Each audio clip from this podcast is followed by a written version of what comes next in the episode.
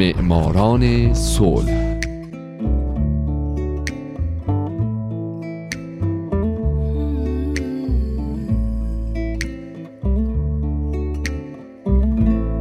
شنوندگان عزیز، دوستان گرامی، حالا نوبت میرسه به یکی دیگه از برنامه‌های معماران صلح.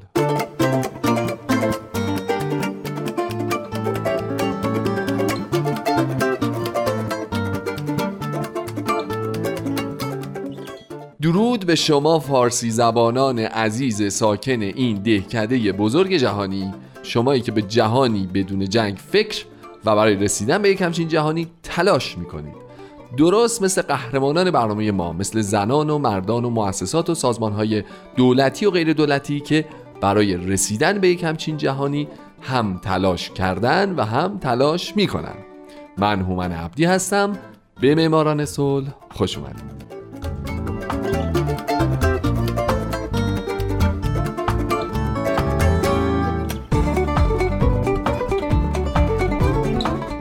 این هفته سال دو هزار و یک، کوفی عنان، قسمت سوم و آخر.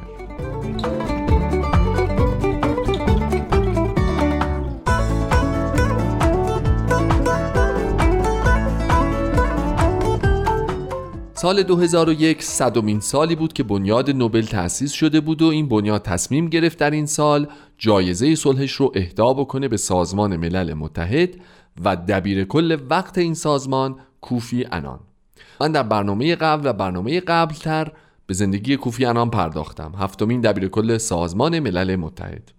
اگه یادتون باشه گفتم که دلیل اصلی که بنیاد نوبل به او جایزه صلحش رو اهدا کرد این بود که تونست اصلاحات اساسی در این سازمان به راه بندازه، به این سازمان حیات دوباره‌ای بده و غیر از این دو دلیل، به خاطر فعالیتاش علیه ایدز، پیشنهاداتش برای بهتر شدن وضعیت مردم جهان، مخالفتش با تروریسم بین‌المللی و چندین و چند دلیل دیگه برنده جایزه نوبل صلح شد در سال دو هزار و یک میلادی.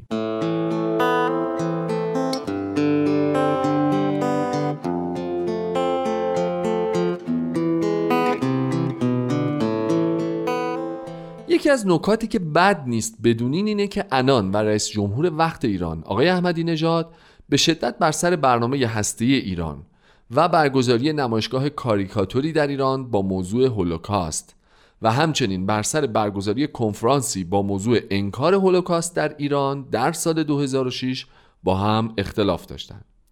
عنان در طی سفری به ایران به دلیل ادامه غنیسازی اورانیوم اظهار داشت: من فکر می‌کنم که فاجعه هولوکاست یک واقعیت تاریخی غیرقابل انکاره که ما باید این واقعیت رو بپذیریم و آنچه را که در جنگ جهانی دوم اتفاق افتاد برای مردم بازگو کنیم و مطمئن بشیم که هرگز تکرار نخواهد شد.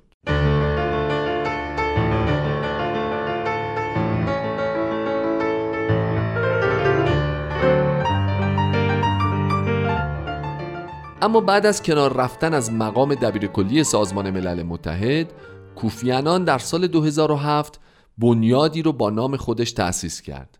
بنیاد مستقل و غیر انتفاعی که برای ترویج یک حکومت جهانی و تقویت ملت‌ها و دولت‌ها برای دستیابی به جهانی صلح‌آمیزتر و عادلانه‌تر از طریق میانجیگری، هدایت‌های سیاسی، وکالت و مشاوره تلاش می‌کنه. عنان معتقده هیچ توسعه پایداری بدون امنیت و هیچ امنیت پایداری بدون توسعه برقرار نخواهد شد و همینطور هیچ جامعه‌ای بدون حاکمیت قانون و احترام به حقوق بشر به مدت طولانی در رفاه نخواهد ماند. بر همین اساس بنیاد کوفی عنان اعتقاد راسخ داره که جوامع صلح‌آمیز و عدالت‌خیز بر سه رکن اصلی استوارند: صلح و امنیت، توسعه پایدار و حقوق بشر و حاکمیت قانون.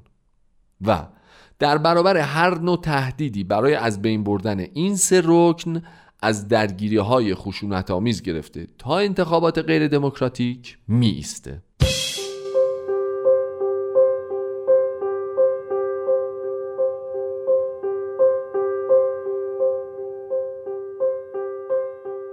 کوفی عنان علاوه بر این که جایزه نوبل صلح رو به دست آورده، تا دلتون بخواد نشانهای افتخاری از دانشگاه‌های مختلف بهش اهدا شده و همینطور کشورهای مختلف به اون نشانهای افتخار دادن. از جمله دکترای افتخاری دانشگاه صلح سازمان ملل متحد، دکترای افتخاری حقوق دانشگاه لندن، دکترای حقوق از دانشگاه ملی ایرلند، دکترای افتخاری علوم انسانی از هاروارد، دکترای افتخاری ادبیات از دانشگاه نوتردام، دکترای افتخاری حقوق از دانشگاه بران و چند دکترای افتخاری دیگه از دانشگاه‌های بلژیک، برلین، کارتون، اوتاوا، پنسیلوانیا و توکیو. همچنین او تونسته درجه افتخاری آزادی، درجه افتخاری صلیب بزرگ لیون هلند، نشان شجاعت از موزه یادبود جی اف کی و همچنین چندین و چند جایزه دیگه رو هم به خودش اختصاص بده و علاوه بر تمام اینها در ماه می دو هزار و نه او از طرف مدرسه امور بین الملل دانشگاه کولومبیا به عنوان شخصیت جهانی معرفی شد.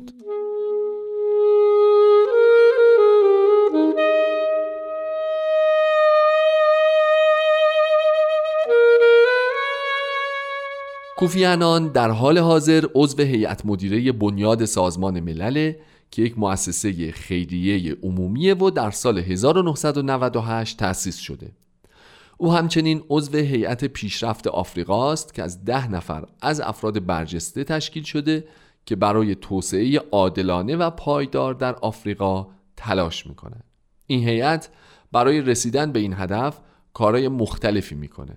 از سخنرانی در سراسر عالم برای جلب توجه‌ها به آفریقا بگیرین تا مبارزه با ایدز و مالاریا، مبارزه با غارت آفریقا، مبارزه با خشکسالی و جنگ‌های داخلی و خیلی کارهای دیگه. اما از جمله سمت‌های دیگه کوفی عنان میشه به ریاست دانشگاه غنا، عضویت در هیئت مدیره مرکز جهانی تکسرگرائی در کانادا اشاره کرد. مرکز جهانی تکسرگرائی محل تحقیقات و آموزش بین المللیه که به مطالعه در خصوص تکسرگرائی در سراسر جهان میپردازه. این مرکز بر این فرض استواره که تحمل و درک فرهنگ‌های مختلف، ساختارهای اجتماعی، ارزش‌ها و ادیان مردم دیگه برای بقیه جهان ضروریه.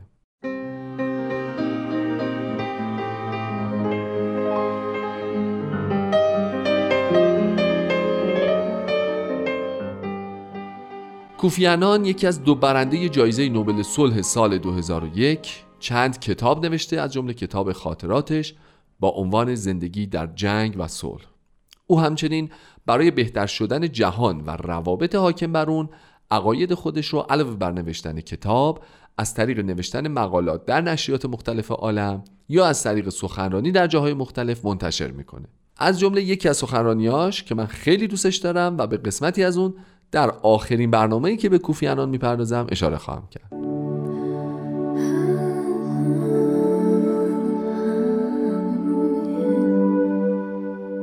کوفی عنان در قسمتی از سخنرانیش هنگامی که رئیس دانشگاه بین‌المللی سازمان ملل در نیویورک و ژنو بود گفت: پادشاهان، رؤسا، نخست وزیران و مردم کشورهای جهان، خطاب من به همه و همه است. امروز در افغانستان بدبختی بیداد می کند. بیگناهان بیشماری کشته می شوند. کسی نیست جلوی این همه ظلم و ستم را بگیرد. امروز دیواری نیست که بدیها و خوبیها را از هم جدا کند. امروز قانونی نیست که به داد فقرا برسد. قانون طبیعت می گوید که حیوانات ضعیف گرفتار پنجه های حیوانات زورمند می شوند. اما ما انسان هستیم. نباید قانون جنگل در جهان پیاده شود. اکنون وارد هزاره سوم شده ایم. باید دنیا را بهتر ببینیم. برای حقوق انسانها اهمیت بیشتری قائل شویم. در آغاز قرن بیست و یک صلح را به جهانیان اهدا کنیم. به عقیده من در قرن حاضر سازمان ملل باید روش جدید پیاده نماید تا حقوق بشر پایمال نشود و نیازهای فقرا برآورده گردد. اکنون جنگ، فقر، بیماری و غیره در افغانستان غوغا کرده است. همه مردم جهان در جهت رفع آن باید تلاش کنند. در قرآن آمده است که ما شما را از یک زن و یک مرد خلق کرده ایم. مسیح همه را به دوستی با یکدیگر دعوت کرده است. انسانها را به یافتن حقیقت و دوری از ظلم و ستم فرا خوانده است. پس چرا تیغ بر روی یکدیگر می‌کشیم؟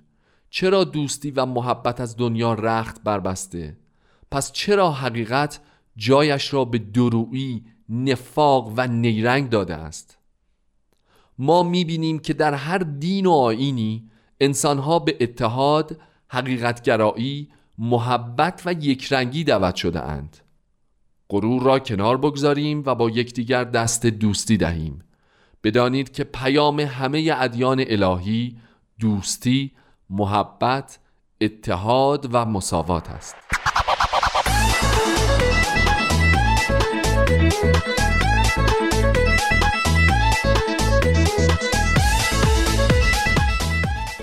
دوستان بسیار عزیز فارسی زبان شنونده این دقایق رادیو پیام دوست، خیلی ممنون که به من و برنامه معماران صلح گوش دادید. به امید دیدار شما در هفته‌های آینده. من هومن عبدی آرزو می‌کنم شمایی که شنونده برنامه‌ام هستید و بودین و خواهید بود، در آینده یکی از برندگان نوبل صلح باشید. شاد باشید و خدا نگهدار.